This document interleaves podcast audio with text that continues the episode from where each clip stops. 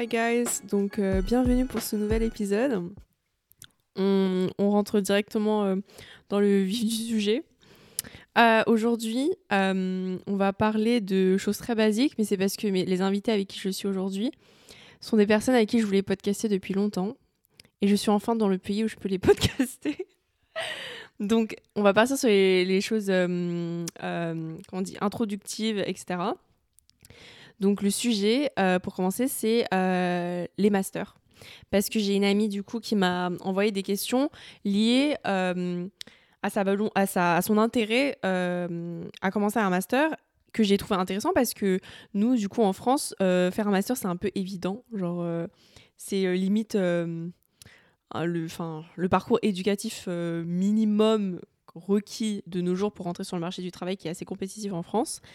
Euh, donc sa question était, alors en fait, avant de commencer la question, genre peut-être qu'il faut euh, vous, vous, présenter. Donc euh, présentez-vous brièvement et genre quel master vous avez fait, etc.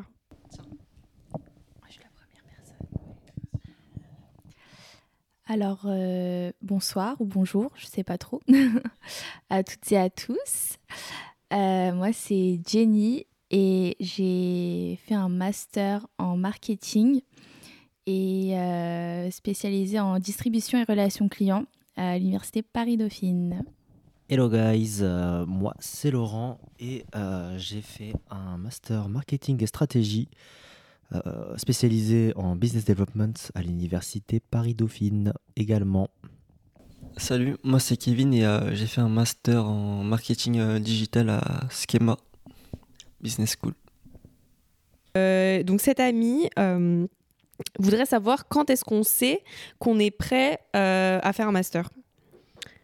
Est-ce que, bah alors dans notre cas, en fait, on a dû faire un master entre guillemets, genre on sentait le besoin, mais si vous aviez, euh, vous étiez dans la, dans la situation où vous pouviez décider d'interrompre vos études, enfin d'interrompre, d'arrêter après la licence, parce que le, disons que le marché français euh, vous permet en fait de commencer à travailler dès, le, dès la licence, est-ce que vous aurez ressenti le besoin de faire un master et pour quelles raisons?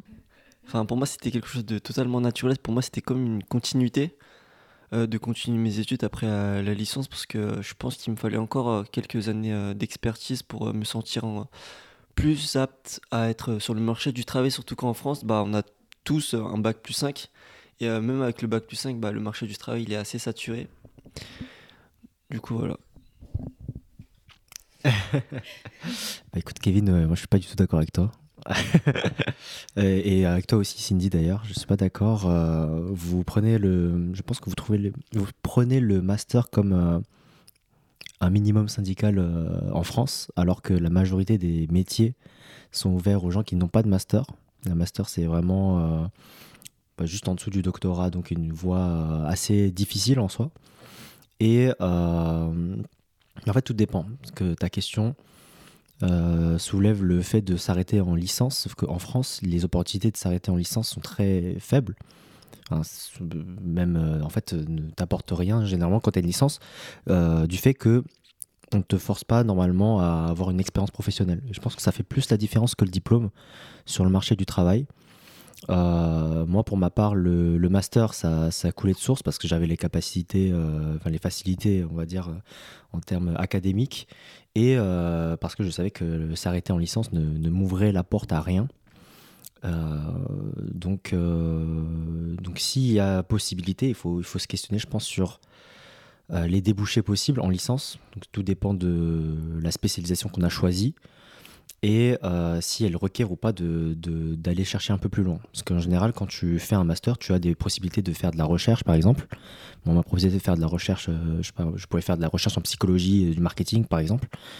Euh, c'est pas ce que j'ai choisi de faire, mais en général, c'est pour pousser un sujet un peu plus loin que ce qu'on peut considérer comme le métier de technicien, on va dire, qui est un peu plus lié au niveau licence pour moi. Après, euh, on peut avoir tous des avis différents. Euh, moi, personnellement, euh, c'est un peu comme Kevin et Cindy, c'est un peu une évidence, mais plus parce que c'est un peu le système français qui fait que c'est un peu la suite logique, entre guillemets. lorsqu'on a commencé les études supérieures, une fois la licence obtenue, de partir sur un master. Mais après, personnellement, euh, je ne me voyais pas du tout arrêter mes études après l'obtention de la licence parce que tout simplement, euh, la licence, elle était beaucoup trop générale.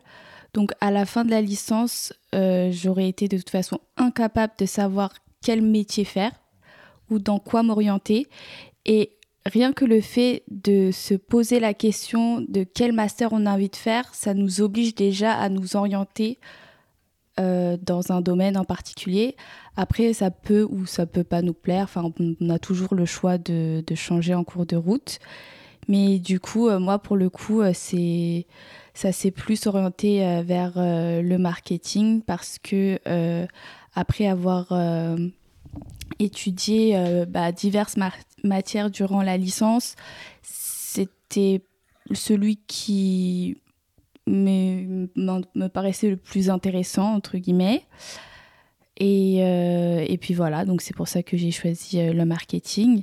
Mais euh, c'était vraiment parce que bah, à la fin de la licence, avec un diplôme aussi général qu'on pouvait tout faire, mais on, on peut tellement tout faire qu'on ne sait pas quoi faire. Donc voilà, c'est un peu ça. Ok, bah du coup, Laurent, tu avais soulevé deux, deux points intéressants. C'est que le fait de se sentir euh, en capacité de, poursuivre ses études, je pense que c'est important parce que pas tout le monde peut avoir les capacités de, enfin, euh, de vouloir continuer en études euh, aussi poussées. Et deuxièmement, je pense, je sais pas si tu l'invoquais, enfin, tu l'évoquais en sous-entendu, mais je pense qu'en France, en général, c'est moins cher qu'à l'étranger, mais les capacités financières aussi de poursuivre en master, je pense que c'est aussi important. Peut-être que les personnes qui ne peuvent pas poursuivre en master, c'est parce qu'elles doivent commencer déjà à travailler pour avoir des ressources financières, etc. Et, euh, et que euh, bah, nous, en France, on est déjà privilégiés d'avoir des masters moins chers, mais pour les personnes qui vont en école euh, privée, etc., bah pareil, c'est très cher. Je pense qu'il y en a beaucoup qui, font, qui vont devoir faire des emprunts, etc. Euh, et après, en termes de euh, spécialisation, je pense qu'il y a différents types de masters aussi, parce que euh, quand je commençais à regarder mes masters, j'avais commencé en, L2, donc en deuxième année de licence. Et quand je regardais en France, c'était souvent des masters très généralistes, genre master in marketing, genre grande école de commerce, master spécialisé. Enfin, du coup, tu choisis ta spécialité, que ce soit en finance, etc. Euh, mais j'avais l'impression de pas trouver quelque chose d'assez spécialisant dans le sens où euh, ça serait encore général et j'avais peur que ça devienne une répétition de la licence. Donc je regardais à l'étranger euh, et aussi parce que je voulais un background international. Donc en regardant au Canada, etc., bah, eux, ils commencent leur master en général en général, après plusieurs années de, travail, du coup, ils ont déjà, je sais pas, fin de la vingtaine minimum. Et ce sont des masters spécialisés. Du coup, alors je sais pas si c'est lié ou non Master in Science, mais, euh, euh, d'habitude c'est MSc.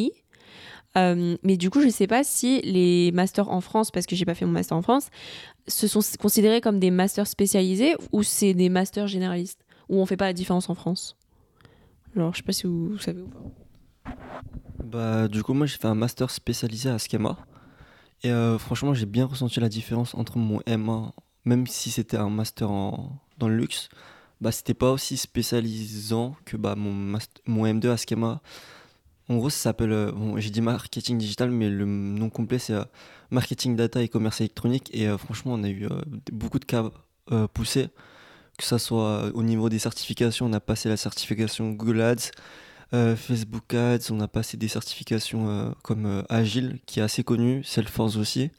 Et c'est vrai que bah, je pense que comparé aux autres études ou autres masters classiques, on a eu euh, un réel euh, favoritisme sur le fait qu'on ait pu euh, se focaliser sur, sur certains points de manière assez poussée. Du coup, oui, je pense qu'on on a des prédispositions pour intégrer par, exemple des, des agences dans l'ADS comparé aux autres filières. C'est vrai qu'on a un petit bonus sur ce point-là. C'est vrai que sur le CV, au niveau des certifications, bah, on, est bien, on est bien situé. Bah, par rapport au master spécialisé ou, généraliste? Mmh, Déjà, moi, mon avis euh, très personnel, c'est que si on a le, la possibilité de se spécialiser dans, quelque chose qui nous intéresse, il faut le faire le plus tôt possible. parce que, en tout cas, si on a vocation à, travailler lorsqu'on finit diplômé, parce que le marché de travail fonctionne comme ça, on, cherche les personnes qui sont spécialisées, pas les personnes généralistes. Généralement, si on se fait recruter, c'est pour une compétence particulière qui est délivrée ou non par l'institution, donc l'université ou l'école privée. et ensuite, je pense que alors pendant longtemps, moi, j'ai j'ai pas pris sérieusement les, études euh, généralistes parce que euh, si on a pour ambition de travailler après, bah, on n'a rien à montrer à son employeur en soi. par exemple, euh, Kevin donnait l'exemple des certificats. Dans son master spécialisé, il avait des arguments en face d'un potentiel employeur. Moi, j'estime avoir fait un master généraliste où j'ai pu travailler sur plein de concepts différents, mais sur des, euh, sur trop de choses différentes en fait. Trop de choses différentes et euh, ça a peut-être pu euh, m'ouvrir l'esprit, mais ça m'a pas rendu quelqu'un, ça m'a pas rendu plus compétent sur le marché, on va dire. donc peut-être que ce que j'ai fait était plus destiné à faire de la recherche par la suite. En tout cas, je trouve qu'il y a eu un vrai manquement sur ce point-là. Donc, donc voilà, je pense que c'est ce que j'ai à dire sur les, les, masters spécialisés. Si vous souhaitez travailler, spécialisez-vous le plus vite possible dans quelque chose qui vous intéresse. et si vous souhaitez faire de la recherche ou euh, des, travaux voilà, de, développement d'un certain sujet, euh, vous pouvez euh, partir sur du, sur du généraliste. attends, du coup, je voulais juste clarifier, peut-être vous l'avez déjà dit, mais Laurent et Jenny, vous avez fait un, un M1 en marketing, c'est ça? Et vous avez le, le même. Et c'est en M2 où vous choisissez une spécialisation. Oui, c'est ça. Du coup, euh, je pense que le master spécialisé, euh, ça équivaudrait à notre M2. Enfin, du coup, euh, moi en distribution et relations clients et Laurent en business développement. Et en fait, moi, je enfin, en tout cas, c'est ma perception des choses. Mais en réalité, même si Laurent et moi, on a fait deux spécialités différentes, en fonction des stages qu'on a fait, on peut se retrouver à faire exactement les mêmes métiers. Donc, euh, la spécialisation, comment dire Sur le CV, en réalité, euh, lorsque les recruteurs vont, enfin, vont, vont, les regarder, ils vont regarder le nom de notre école et le nom de notre master, mais la spécialisation, ils vont pas tant que ça en prendre, euh, enfin, ils vont pas vraiment tant que ça la prendre en compte. C'est vraiment les expériences qu'on a fait, qu'on a faites avant qui vont, qui vont avoir un poids sur leur décision. Par exemple, typiquement, il euh, euh, y a un master à Dauphine, euh, enfin, il y a plusieurs masters à Dauphine qui sont en alternance. Et cette alternance, elle est seulement valable que pour trois masters sur six, enfin je sais plus combien, bref. Et le truc, c'est que les personnes qui sont dans ces masters-là et qui font des alternances, elles font pas forcément des alternances dans la spécialisation du master en question.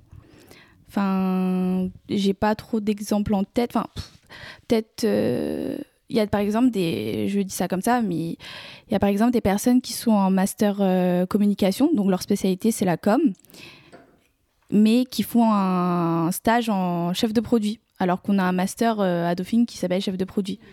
Donc au final. Enfin, c'est certes, ils se spécialisent parce qu'ils ont des cours beaucoup plus approfondis sur, bah, sur, sur, leur spécialisation, mais euh, c'est pas pour autant que euh, ils vont forcément travailler là-dedans, quoi. Et je pensais à un autre truc parce que du coup vous avez fait marketing, mais vous n'aviez pas entendu avant de vous lancer dans le marketing que c'était un, domaine bouché ou pas? Ah si carrément. ah si le, marketing c'est bouché et euh, je pense que c'est là où en France. Hein, oui en France. Et, et, je pense que c'est là où il y a vraiment de la force à se positionner sur une spécialisation comme celle de Kevin dans le digital parce que, euh, en fait, pour moi, dire ah, j'ai un, diplôme en marketing, c'est comme dire euh, j'ai un diplôme en, tant qu'ingénieur. Parce que, en fait, tu es ingénieur quoi Informatique, génie civil, euh, nucléaire. Il y a tellement de, spécialisations possibles qui correspondent à des besoins sur le marché que dire bon, bah, je fais du marketing, ça ne veut plus rien dire. ça veut dire qu'en fait, tu es allé en cours, tu as, as, sûrement certaines certains concepts qui de base qui t'ont été euh, qu'on t'a enseigné mais par contre qu'est-ce que tu sais faire? Ça ça ne décrit pas ce que tu sais faire. Et je rejoins Jenny sur le fait que c'est l'expérience du coup qui, va prévaloir sur euh, bah, surtout le, ton profil hein, et, la comparaison qu'on va faire de ton profil avec euh, quelqu'un d'autre. Et là, le master n'est n'est pas, n'est pas l'argument premier. Sauf, je pense, sauf si la personne qui est, qui est ton recruteur fait partie de ton école ou alors a vraiment eu des très bons retours. Là, la réputation peut beaucoup jouer. que Oui, mais du coup, c'est plus le master au final, mais le nom de l'école qui va plus euh, être, enfin, être plus important que le master en lui-même, quoi. Oui, je, je pense qu'il y a, ouais, il y a, en fait, tu as différents critères qui vont être analysés. effectivement, tu as le classement des, des, écoles, des universités, et euh, après, bon, tes expériences, etc. Et euh, en fait, le problème avec les, avec les, classements au niveau des écoles et des universités, c'est que ça dépend de la sensibilité de, chaque euh, personne, de ce qu'ils savent, de, de ce qui est enseigné dans ces écoles-là, et s'ils arrivent à faire la part des choses. C'est pas le cas de tout le monde. Du coup, je rejoins ce que dit Laurent. Pour moi, faire du, enfin, personnellement, je déconseille de faire que du marketing général. C'est pour ça qu'en M1, j'ai décidé de faire du marketing dans le luxe parce qu'à ce moment-là, bah, le luxe euh, m'intéressait énormément. Et en M2, j'ai pris une spécialisation en, marketing euh, digital parce que je trouvais que ça semblait euh, important. Et puis je me disais de toute façon, même si je voulais retourner dans le luxe, bah, je pouvais le faire via le marketing digital. Et sinon, concernant les écoles, c'est vrai que bah, j'ai fait quelques entretiens et bah, il y a une grille salariale concernant les écoles.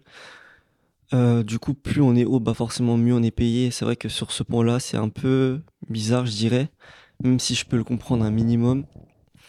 Et euh, oui, pour moi, c'est c'est comme s'ils valorisaient plus le nom de ton école et pas tes études, ce qui, euh, ce qui est assez bizarre et contraignant pour, pour certaines personnes.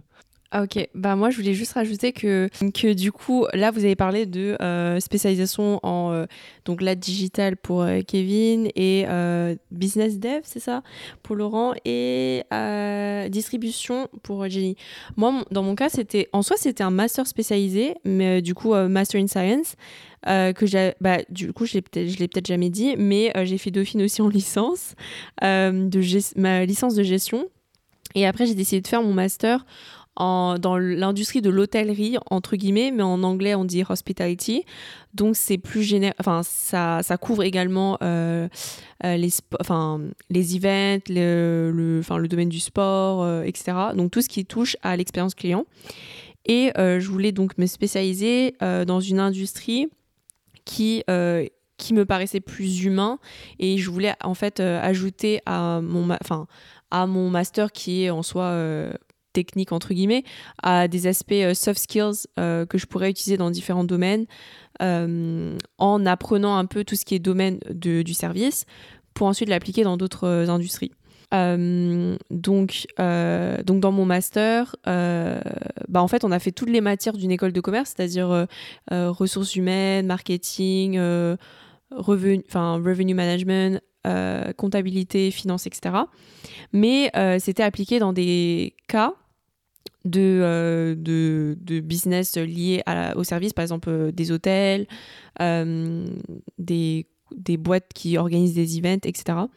Et j'appréciais beaucoup que donc il y avait des cas concrets et je comprenais à quoi servaient mes cours théoriques pour les appliquer à des vrais business. Et euh, il y avait des aspects, enfin euh, ouais, il y avait des aspects aussi créatifs. Par exemple, il te disait, euh, tu peux créer n'importe quel business, n'importe quel concept, mais tu dois faire bah, les calculs financiers, etc. pour voir si ton projet sera viable et ensuite le vendre, le pitcher. Enfin voilà, je pense que vous avez aussi aidé ça, surtout en deuxième année, non? Genre, je crois, Jenny, je t'avais entendu parler de beaucoup de projets où tu devais pitcher, etc. Euh, ouais, euh, en tout cas dans mon master, enfin, le motto c'est un peu euh, learning by doing et du coup on fait énormément de cas concrets, de oh là, de cas concrets avec des entreprises qui, qui viennent vraiment avec des vraies problématiques qui les touchent et donc du coup on doit travailler dessus et éventuellement faire des pitchs, oui effectivement. Ok, bah, autre euh, sujet qui me venait à l'esprit, c'est comment trouver cette stratégie pour se démarquer euh, en utilisant un master? Est-ce que c'est une stratégie euh, que vous pouvez utiliser pour vous démarquer sur le marché du travail? Ou le fait que, enfin, en soi, il y a déjà beaucoup de gens qui font un master. Est-ce que pour vous, c'était une, sorte de réflexion que vous êtes faite? Parce que dans mon cas, du coup, en choisissant de le faire à l'étranger, c'était une première stratégie parce que je voulais me démarquer euh, de d'autres personnes qui avaient déjà fait Dauphine et qui allaient faire ensuite une grande école de commerce euh, dans laquelle je pense pas que j'aurais eu euh, le courage de faire le Taj Mahal, qui est donc le, le, concours pour passer dans les grandes écoles. et je voulais ajouter en fait un bagage plus international dans le cas où je revenais en France pour travailler ensuite, qui me démarquerait de la compétition en France en fait. Donc est-ce que vous aussi c'était quelque chose auquel vous aviez pensé ou pas? Comment vous démarquez? C'est euh, déjà félicitations pour ta stratégie, Cindy, parce que moi j'y avais pas pensé quand j'ai quand, quand, je me suis lancé dans les études, euh, je me suis dit que c'était simplement naturel, enfin naturel. Euh, un point sur lequel je peux revenir, c'est une fois encore pour démentir un peu le, fait que le master ce soit la base, c'est que on a autour de nous des personnes qui ont eu des difficultés à trouver un master. Donc ce n'est pas une garantie d'avoir son master. Vous avez votre licence, vous n'avez pas forcément votre master, même dans la même école. On a eu des cas avérés. Euh... voilà, des personnes qu'on connaît euh, qui ont dû rebondir sur autre chose, tant mieux pour eux. Est-ce que tu avais pensé à une stratégie euh, en... Ouais. Non, j'ai pas pensé à, aucune stratégie. Euh, vraiment, j'y suis allé un peu à l'impro. Bah, pareil pour moi. Euh, limite, j'ai envie de dire, la stratégie, c'était d'aller à Dauphine. voilà, c'est ça, exactement. Parce que c'est une, euh, c'est une très bonne alternative aux écoles de commerce si on, le choix de base était de faire euh, la prépa ou puis école de commerce ou bien les concours pour les, écoles de commerce post-bac. Et donc du coup, ouais, la stratégie, c'était... Enfin, s'il y avait une stratégie, ça aurait été de, d'aller à Dauphine pour avoir le nom. Et euh, si on est intéressé par... Bah après, Dauphine fait d'autres choses. Enfin, il y a de la finance, il y a des ressources humaines, enfin, il y a plein d'autres domaines autres que, que le commerce. Mais ouais, ouais la stratégie, c'était Dauphine. Et euh, justement, pour rebondir sur cette stratégie, euh, moi j'en ai fait les frais. pour, pour mener à bien l'exécution de cette stratégie, il faut euh, postuler à des entreprises qui vont reconnaître la, valeur de ce nom. Il y a plein d'entreprises, notamment par exemple les startups, qui euh, souhaitent recruter des, bah, des, bons, étudiants, mais qui n'ont pas forcément peut-être les moyens, ou qui connaissent pas forcément parce que c'est des profils autodidactes. Par contre, dans des grandes sociétés, dans les grands cabinets, euh, on, a la grille salariale, on a les classements, et eux reconnaissent donc les, profils par le nom de l'école et euh, par le diplôme s'il y a des anciens de, de l'école. Donc euh, oui, il n'y avait pas tellement de stratégie. Effectivement, la stratégie, c'était de se, de se reposer sur le nom. Et en fait, en termes d'exécution, ça veut dire euh, postuler à des entreprises qui reconnaissent ce nom. Donc c'est assez simple, mais parfois c'est efficace. Alors du coup, moi aussi, j'avais pas une stratégie aussi poussée que Cindy. Et oui, j'avais la même stratégie que Laurent et Ginny. Pour moi, c'était de se reposer sur le nom de l'école parce que j'ai réussi à intégrer euh, Schema qui, est, euh, qui fait partie du top 10 et euh, je crois en ce moment ils sont classés 5, 5 ou 6e en France. Du coup oui pour moi c'était juste avoir ce bon nom sur mon CV, ce qui permettrait de me mettre en avant comparé aux autres personnes qui auraient peut-être pas la chance d'intégrer une grande école. Et oui forcément les entreprises ils favorisent malheureusement les grandes écoles ils se disent peut-être qu'on a eu une qualité, une qualité d'enseignement euh, super. Et euh, c'est vrai que sur ce point-là, bah, j'ai vachement ressenti euh, la différence. Parce que je, avant Schema, j'étais à l'EG Lux, qui était une école de commerce qui tournait dans le classement aux alentours des 20e. Et là, le fait de basculer directement dans le top 10, c'est. bah, franchement, pour moi, c'était le jour et la nuit, les, les enfin, que ce soit les enseignements, les, intervenants, et les certifications, c'était beaucoup plus enrichissant pour moi. Euh, tout était poussé, on avait des business cases, on a la Digital Consulting Weeks, euh, qui consiste à répondre à des euh, vrais cas d'entreprises qui viennent, qui viennent se poser à l'école. Du coup, oui, ils sont en partenariat avec Schema et Schema les fait venir aux locaux. Et à partir de là, il y a des équipes et on a trois jours pour préparer un plan d'action, un business plan et un pitch devant, devant un vrai jury. Et en parlant euh, d'école, enfin d'école, de, euh, d'employeurs qui reconnaissent le nom de l'école, ils font pas la différence entre les différents noms de master. Hein, c'est ça, c'est tant que vous avez le nom de l'université, même si l'université ou l'école est connue pour un certain master, euh, vous comptez comme au, au- enfin, voilà. quoi. C'est ça, oui. Bah, du- moi, pour, euh, durant mes entretiens d'embauche, on m'a dit alors oui, alors schéma, on vous paye tant. Alors oui, les, l'HEC, on vous paye tant. Il n'y a même pas de pour ce master-là, on vous donnerait euh, combien? C'est plus directement l'école. On a vraiment été cru avec moi. Et euh, oui, il y a vraiment un classement sur les grilles d'école. Et pas parti, enfin, il n'y a pas de focus particulier sur, euh, sur le master euh, sur lequel on, on a fait. Ok, et vous avez quelque chose à rajouter? Ouais, j'ai quelque chose à rajouter. Je, je tiens à préciser ce, que la, la stratégie qu'on a donnée, c'est pas une bonne stratégie. Enfin, bonne euh, dans l'état, dans, le fait que, euh, en fait, je pense que le long de notre, euh, de notre parcours académique, on nous a souvent répété qu'on était dans une bonne école, que les recruteurs allaient sauter sur nous pour nous proposer des salaires incroyables, ce qui est faux. Euh, en tout cas, pour mon master, pour mon cas, etc., c'était faux. J'ai pas ressenti euh, ce, phénomène euh, mystique. Donc, je, tenais à juste dire que si vous avez une stratégie à, suivre, ce serait plus élaboré du style de Cindy et pas de se reposer sur un nom. De, toute manière, le plus c'est intentionnel et réfléchi, le mieux c'est normalement. Et le plus vous êtes passif et vous, vous, vous reposez sur un acquis euh, qui ne repose pas sur ce que vous avez décidé de faire, mais plus sur le nom de l'école par exemple, euh, le plus vous prenez de risques au final. Après, je pense que le nom de l'école, c'est quand même vachement important parce que peut-être qu'on s'en rend pas compte, mais on a peut-être plus d'opportunités. Enfin, il y a peut-être plus d'entreprises qui vont essayer de venir nous recruter que d'autres. Enfin, avec le réseau de l'école, etc. Et même ce que tu disais avant par rapport aux alumni et tout. Donc, euh, je sais pas si c'est une bonne stratégie ou pas, mais en tout cas. euh, j'imagine que euh, que ça a marché pour euh, certains élèves. Je ne sais pas si ça marchera pour tout le monde, mais je pense que tout de même, le nom de l'école c'est important et, c'est un peu pour ça que tout le monde rêve entre guillemets d'intégrer le top 3 des écoles de commerce. Enfin, si on veut faire du commerce.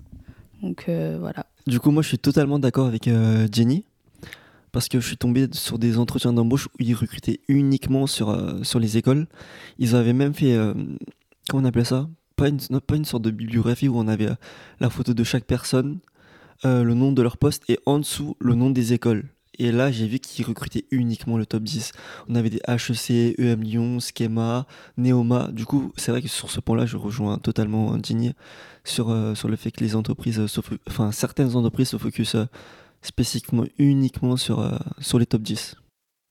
Je voulais aussi parler de l'exemple, enfin, souvent en fin, enfin, je sais pas vers quel mois, mais il y a toutes les grosses boîtes qui viennent pour les salons de, comment t'appelles ça? Salons de d'école. Et c'est comme ça qu'en général les étudiants trouvent leur premier stage ou euh, de six mois etc non? Je sais pas si c'était le cas pour toi Jenny mais j'ai parlé à une amie qui disait que ces grandes entreprises euh, genre Chanel Dior etc ne viendraient pas dans son école. Donc elle a moins d'opportunités pour les rencontrer et d'avoir euh, enfin de de get genre ces opportunités quoi.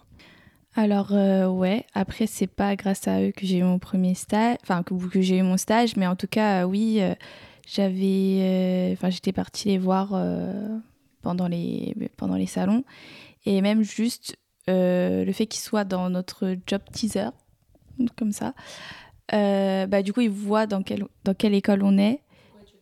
Ah c'est quoi job teaser? Euh, C'est une plateforme sur laquelle les entreprises postent leurs leurs euh, leurs demandes, leurs, leurs besoins, ouais, les- leurs offres de stage, de- d'emploi, etc. Euh, et ils ont des parten- enfin de temps en temps, ils ont des, parten- des partenariats avec des écoles dans le sens où ils ont des offres exclusivement réservées à, des écoles. Et, euh, et pendant du coup ces, ces journées, euh, oui, tu peux demander des créneaux pour, pour avoir un entretien ou discuter avec des personnes d'entreprise. Et c'est vrai que j'avais décroché deux entretiens avec euh, bah, deux grandes maisons de luxe et je pense pas que ça aurait été possible si j'avais pas, enfin si Dauphine ne proposait pas ça. Du coup, moi aussi, encore une fois, je rejoins Jenny. Parce qu'à Schema, il y a euh, des sortes de, ouais, de salons avec euh, de grandes entreprises. On a eu Deloitte, KPMG, etc. et plein d'autres. Et bah, grâce à ces salons-là, J'ai eu des camarades de classe, des amis qui ont réussi à décrocher bah, des, bah, des alternances carrément. Du coup, c'est vrai que sur ce point-là, c'est un vrai bonus. Bah oui, à l'EEG, on n'avait pas ça. Du coup, bah, le fait de connaître ces deux extrêmes, pour moi, c'est quelque chose de très important. Et oui, les grandes écoles offrent plus d'opportunités comparé aux petites écoles sur, sur ces sujets-là où ils ont beaucoup plus de pouvoir et de, de main là-dessus. Je voulais rebondir sur euh, quelque chose que euh, Laurent a évoqué, euh, la rémunération et connaître un peu sa valeur, entre guillemets. je pense que c'est intéressant avant de se lancer dans un master ou n'importe quelle étude, de quand même avoir une idée de quoi s'attendre une fois qu'on sort, enfin qu'on finit nos études. Est-ce qu'on va vraiment avoir le salaire qu'on recherche ou pas? Je sais que quand j'ai commencé à m'intéresser à tout ce qui était hôtellerie, etc., donc je l'ai fait en en master, donc c'était un peu plus managériel que si j'avais fait un bachelor. Du coup, mon école, c'est Glion et c'est en Suisse, euh, qui était euh, bah, l'année où je l'ai, euh, rejoint, c'était le, numéro 2 en termes d'hôtellerie. Mais je pense que leur master leur, bachelor était plus reconnu. Euh, mais bon, moi, je voulais euh, un niveau managériel. Donc, euh, quand j'ai fait la journée porte ouverte, le directeur du master m'avait dit que si vous vous lancez dans ce milieu, cette industrie-là, sachez que le salaire est vraiment très bas, genre au début. et que ça prend, je crois que je sais plus s'il avait précisé, mais je l'ai appris ensuite que ça prend très longtemps pour gravir les échelons, etc. Euh, mais pour autant, bah, j'ai continué quand même à, m'intéresser au domaine parce que j'avais des, euh, des skills que je voulais pouvoir garder, même si euh, au début de ma carrière, bah, genre, ça va pas être ce que je recherche, mais je pourrais toujours ensuite évoluer dans d'autres milieux si je veux, et j'aurai un bagage qui me distinguerait de d'autres personnes, par exemple. Donc oui, voilà, genre juste faire, se renseigner avant de se lancer dans un master si c'est vraiment ce que vous recherchez à la sortie ou pas. Et, euh, mais souvent, ces informations sont pas euh, écrites et ouvertes, enfin, sont pas communiquées. Et en général, quand c'est pas communiqué clairement, c'est que, bah, euh, c'est qu'il faut s'attendre que ce soit l'eau, quoi, en fait. Donc voilà. effectivement, c'est assez dur d'avoir des informations. Alors, c'est dur et en même temps c'est assez simple. Aujourd'hui, on a des plateformes comme Glassdoor qui peuvent euh, renseigner des informations, euh, notamment sur la rémunération euh, en fonction du poste. au niveau par rapport aux grilles, donc vis-à-vis des écoles, les RH sont assez clairs dessus lorsqu'ils le pratiquent.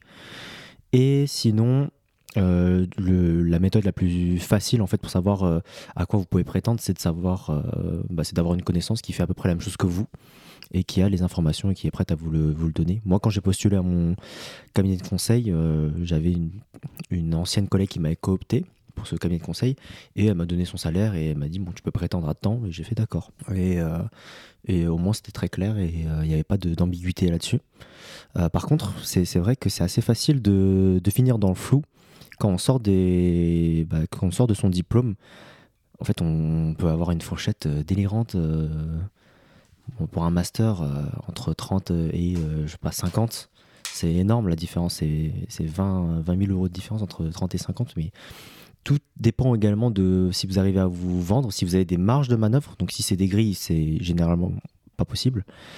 Euh, si vous arrivez à vous vendre et euh, et, aussi avoir le courage de, demander ce que l'on veut parce que généralement ce qui est, ce qui est euh, fort c'est de savoir combien on, veut comme, euh, comme salaire et de pas bouger dessus. Ou alors de, négocier mais pas sur des, des fourchettes trop grandes. De savoir bon ben moi je, je, postule à partir de je souhaite tant et je descendrai pas en dessous d'eux. Moi en tout cas depuis que je suis assez ferme là-dessus je trouve que bah, j'ai plus confiance en moi déjà dans les entretiens parce que je, sais ce que je vais annoncer et ce que je veux, mon minimum. Et, euh, et euh, voilà, tout est une question de, préparation, de, de, s'informer et euh, de savoir ce que l'on veut.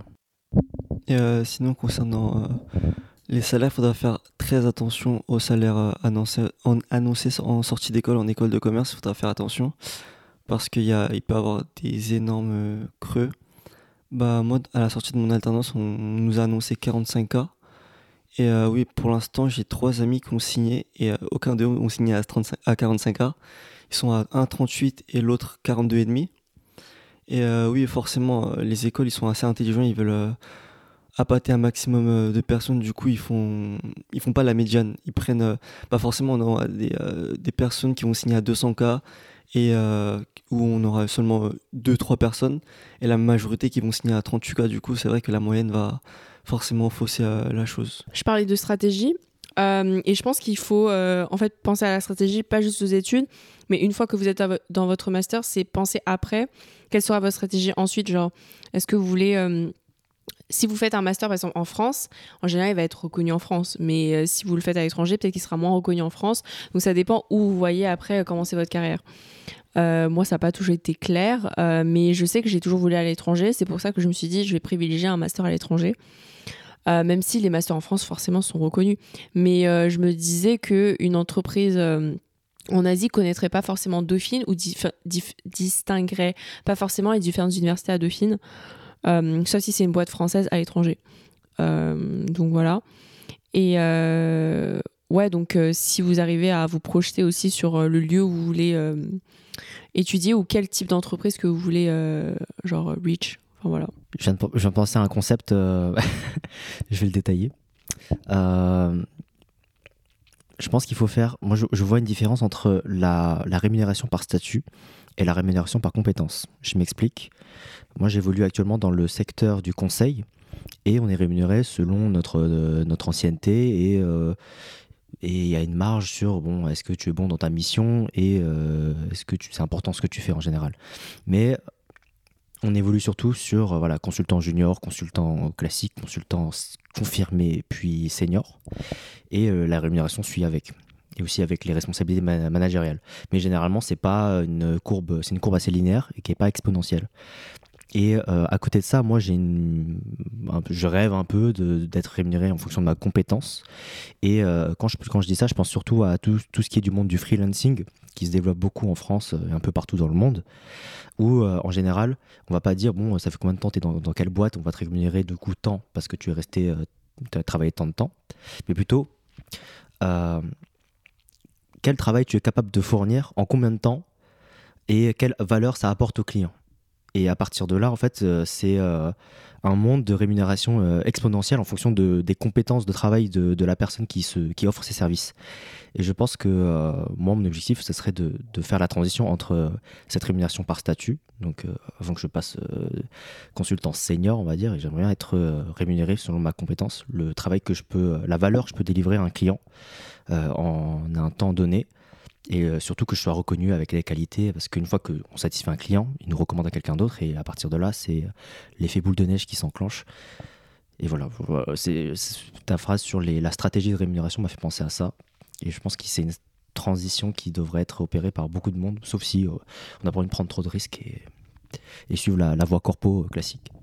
Je suis tout à fait d'accord sur ce point et je trouve ça dommage que les entreprises elles-mêmes ne rémunèrent pas en fonction de, bah, des, des, qualités et des capacités de la personne parce qu'on peut avoir euh, la même seniorité, je sais pas si on dit ça, euh, qu'une autre personne, mais on n'a pas du tout la même valeur en termes de, euh, de, de, skills. genre par exemple une personne qui parle plus de langues ou qui a, je sais pas, vécu à l'étranger plus longtemps ou je sais pas, est peut-être plus efficace, etc. Pourquoi on devrait être rémunéré pareillement juste parce qu'on vient juste de commencer notre carrière? Genre, euh, on a peut-être investi encore plus euh, pendant nos études par rapport à une autre personne qui a fait juste ses études, donc je vois pas pourquoi euh, on devrait être pareil, quoi. c'est très simple. Est-ce que tu préfères payer pour un même travail Est-ce que tu préfères payer quelqu'un les 9 heures parce que tu lui dis de venir travailler 9 heures Ou est-ce que tu, le fais, tu le payes pour les 9 heures, mais alors qu'il a travaillé que 2 heures, mais tu laisses tu laisses rendre son truc euh, à 2 heures et tu lui payes 9 heures en, valeur. Parce que le, résultat est le même.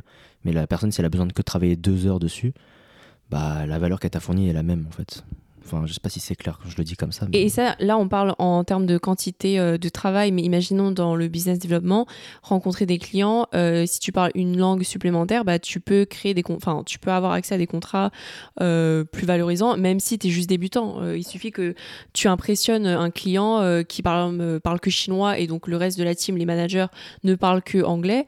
Si toi, débutant, tu es là pour traduire, etc., bah, cette enfin, le client, il va, il va te repérer, il va dire, ah bah, j'ai envie de avec vous parce que euh, vous avez l'effort d'avoir quelqu'un dans votre team qui parle chinois, bah, euh, le contrat est signé et voilà, vous avez rapporté un client.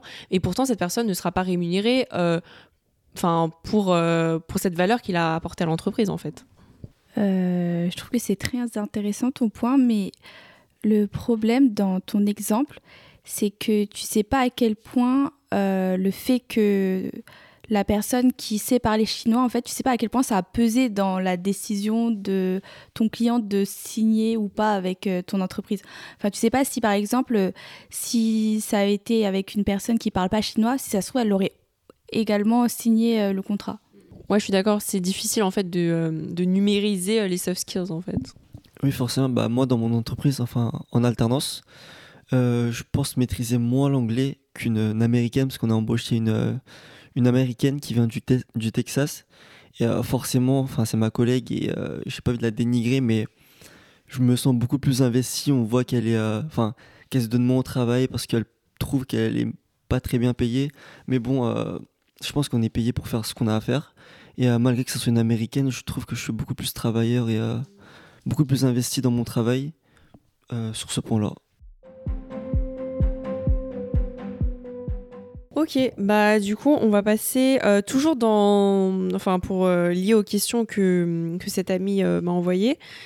Elle demandait par exemple comment notre propre, on va voir si on a des réponses, mais comment notre propre master nous a aidé à passer dans différentes carrières. Donc, donc dans son cas, en fait, elle a fait de l'architecture et elle se demande comment son, son diplôme, ouais, ses études d'architecture l'aide euh, à, à, commencer des carrières différentes. Genre, en gros, quels skills peut être transférés et euh, dans, notre dans nos masters respectifs si jamais on voulait commencer d'autres carrières? Genre, qu'est-ce que vous pensez vous pourrez retenir euh, de votre master? Bah, Du coup, pour moi, ce serait l'éloquence, parce que c'est quelque chose qu'on pratique énormément.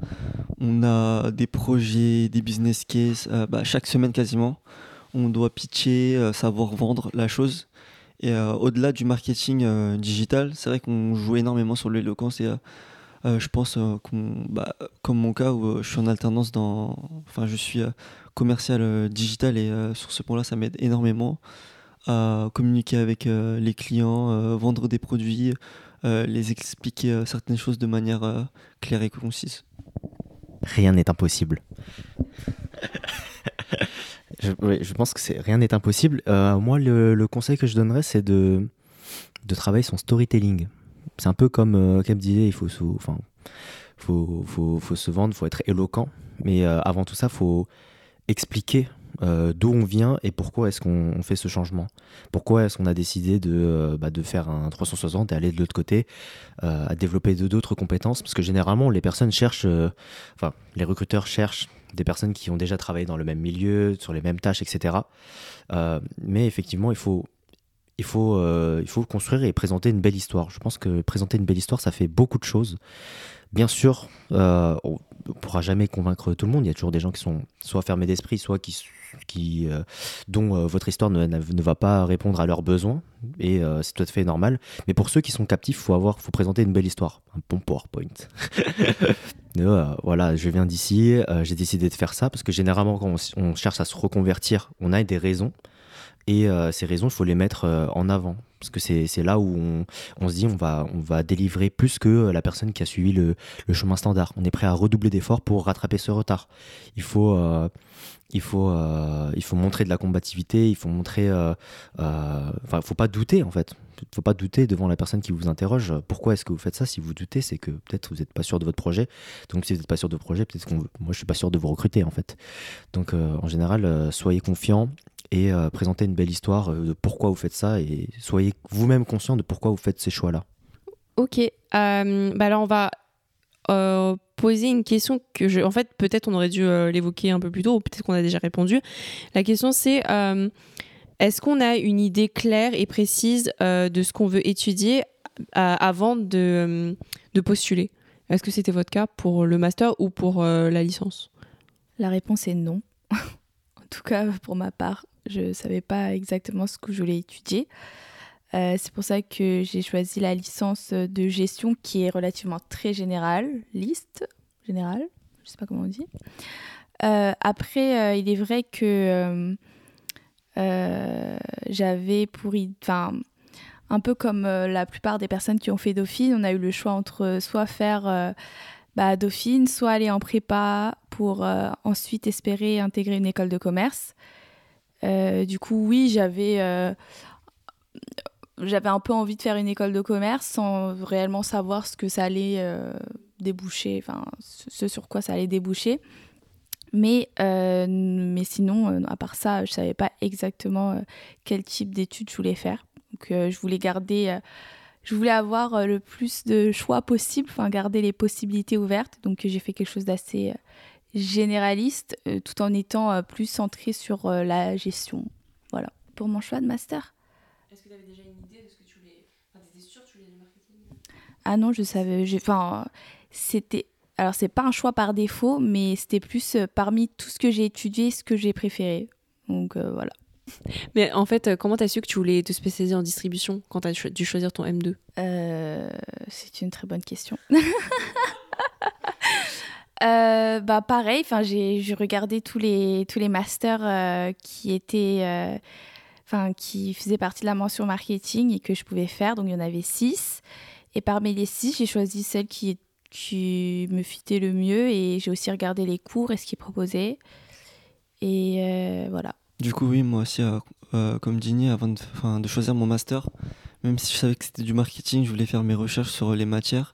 Et euh, c'est vrai que les matières m'ont plutôt conquis, en général. Et c'est ce qui m'a fait choisir mon master, c'était énormément les matières. Parce que pour moi, on allait utiliser ça tous les jours. Et le fait d'avoir des matières qui nous intéressent et qui soient diverses et variées, c'est un point assez important. Euh, moi, j'avais déjà expliqué les, raisons euh, de mon choix de master, mais ça aurait pu rater dans le sens où je savais ce que je voulais étudier, mais ça se trouve que l'école, même si elle écrivait un descriptif de ce qu'on allait étudier, ne m'apporterait pas le, style euh, de connaissance que je voudrais, ou la enfin, d'une certaine manière. Donc, donc savoir ce qu'on veut étudier, c'est une chose, mais ensuite, trouver la bonne école et avoir la chance de tomber ensuite sur la bonne école dans, la, dans les faits réels, c'est autre chose aussi. Donc voilà. Et au-delà de trouver la bonne école, trouver la bonne expérience euh, professionnelle. Je m'explique, moi j'ai un master en business development. Business development, euh, quand j'ai postulé, je me dis, bon, je vais négocier des contrats, je vais voyager un peu partout, euh, on va être en costard, ok, mais on va, développer des business, on va aller voir des investisseurs, etc. C'est un titre qui peut vendre du rêve.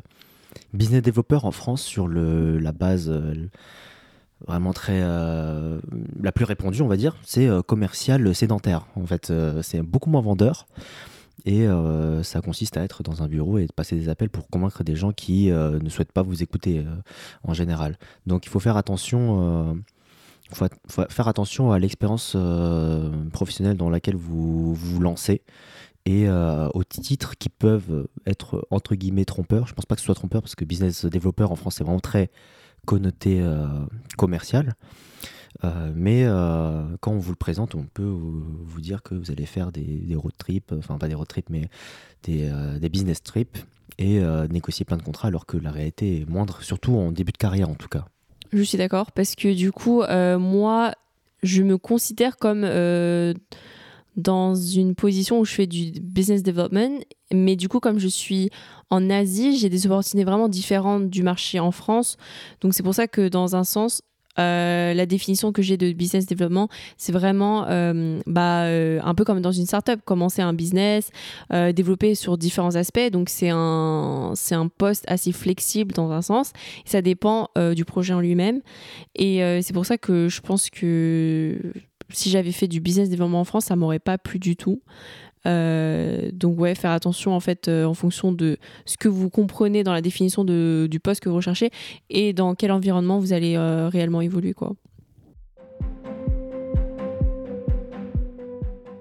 du coup, autre question qui serait vers la fin en fait. comment vous vous préparez pour le monde de la carrière en termes mental et physiquement? En plus, on est tous en début de carrière. Donc... Alors, actuellement, je suis au chômage. Je viens de finir les études il y a moins d'un mois. Et alors, comment je me prépare? Je me prépare pas. Excellent, excellent.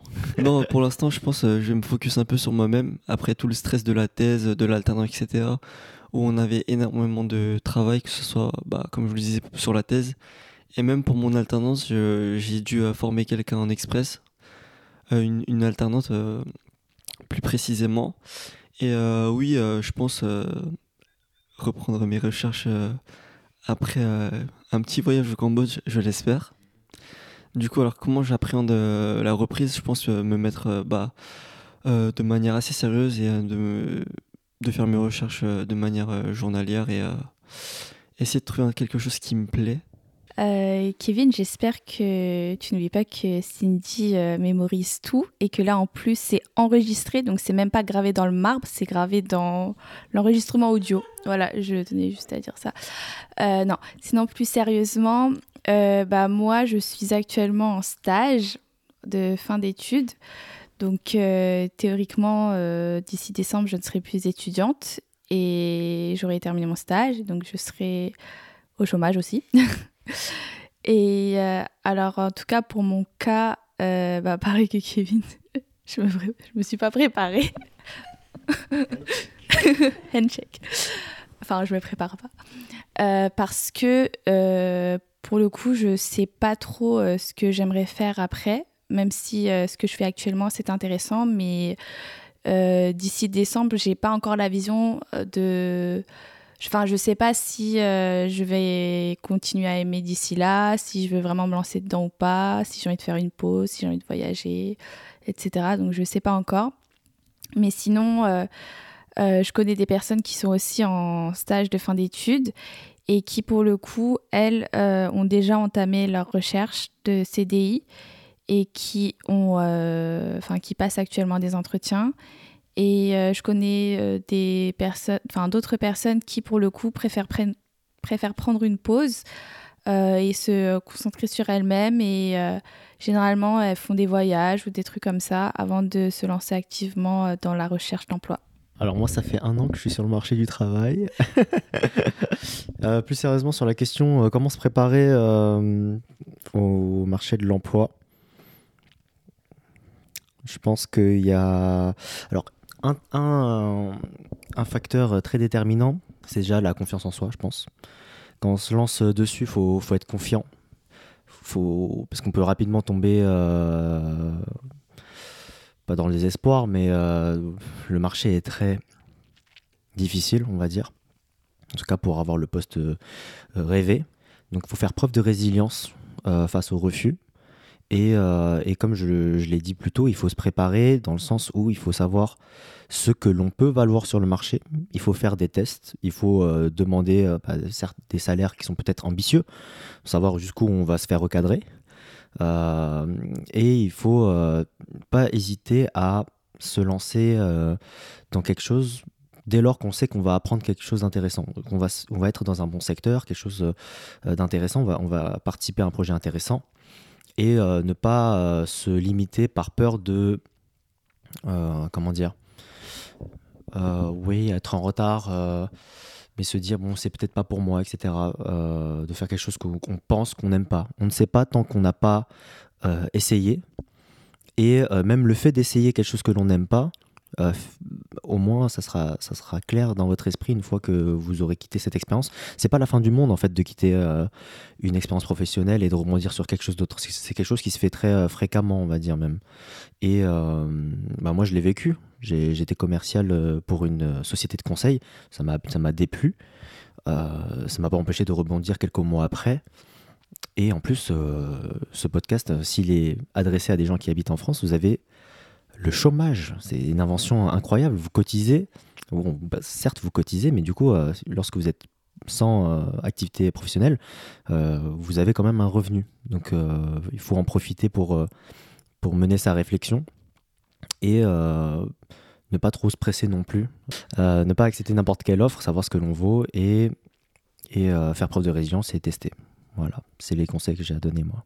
Je suis d'accord avec toi, Laurent. J'ai reçu une offre. Bah, forcément, en gros, j'ai eu euh, mon, euh, oui, mon manager qui m'a proposé de rester suite à, la démission de, de, ma collègue. Et du coup, il voulait que je reprenne son poste parce qu'on est seulement trois à maîtriser euh, oui, le site internet de mon entreprise. Et suite à ça, j'ai dû former, bah, comme je le disais tout à l'heure, une alternante et euh, bah, moi, forcément, je savais ce que je valais. J'ai fait quand même un bac plus 5. J'ai été dans une grande école. J'ai appris énormément de choses. Et euh, le fait qu'on me rabaisse à euros, enfin, ils ont vu que j'étais euh, entre guillemets peut-être jeune, alternant, naïf, et bah forcément ils ont essayé de m'appâter avec ce salaire de en net. Je dis bien net. Du coup, bah, j'ai refusé et suite à ça, ils sont revenus vers moi quelques jours plus tôt. Ils ont dit qu'ils allaient essayer de faire un geste. Et du coup, le geste équivaut à net. Du coup, j'ai encore une fois refusé car euh, je sais que je vais aller beaucoup plus sur le marché euh, de par mes connaissances et les compétences euh, que j'ai acquises, que ce soit à l'école ou bien en alternance. Du coup, comme disait Laurent, il faut, faut, être sûr de soi et de savoir combien on vaut sur le marché et pas se faire manger par par les requins. Ok, et moi j'ai envie de rajouter que bah, pour commencer votre carrière, bah, dans mon exemple, j'ai pris quand même un an de break, ce qui se fait en fait de plus en plus, et je pensais vraiment pas le faire moi personnellement. Euh, mais déjà, euh, moi, dans mon cas, euh, c'était revoir ma famille parce que j'étais pas dans le pays où ils habitaient. Donc, je me suis fait genre quelques mois de repos, etc. Et je voulais me concentrer sur quelque chose que j'ai pas forcément eu le temps de faire quand j'étais en études. C'était bah, d'apprendre une, langue qui m'intéresse. d'abord en, en autodidacte, puis en utilisant des ressources sur Internet, etc et ensuite de euh, réaliser un de mes euh, goals euh, bah, suite au Covid qui avait interrompu certains de mes objectifs qui était par exemple d'aller en Corée et du coup je l'ai fait pendant la, deuxième moitié de cette année de break et pour poursuivre également bah, mon apprentissage de la langue coréenne qui était en soi aussi une stratégie. Enfin, de base, c'était quand même de l'intérêt pour la, culture, la langue, etc. Mais au fur et à mesure, euh, à force de, travailler de moi-même, genre tous ces efforts, je me disais, il y a forcément euh, une opportunité en apprenant cette langue qui va me permettre d'ouvrir d'autres portes.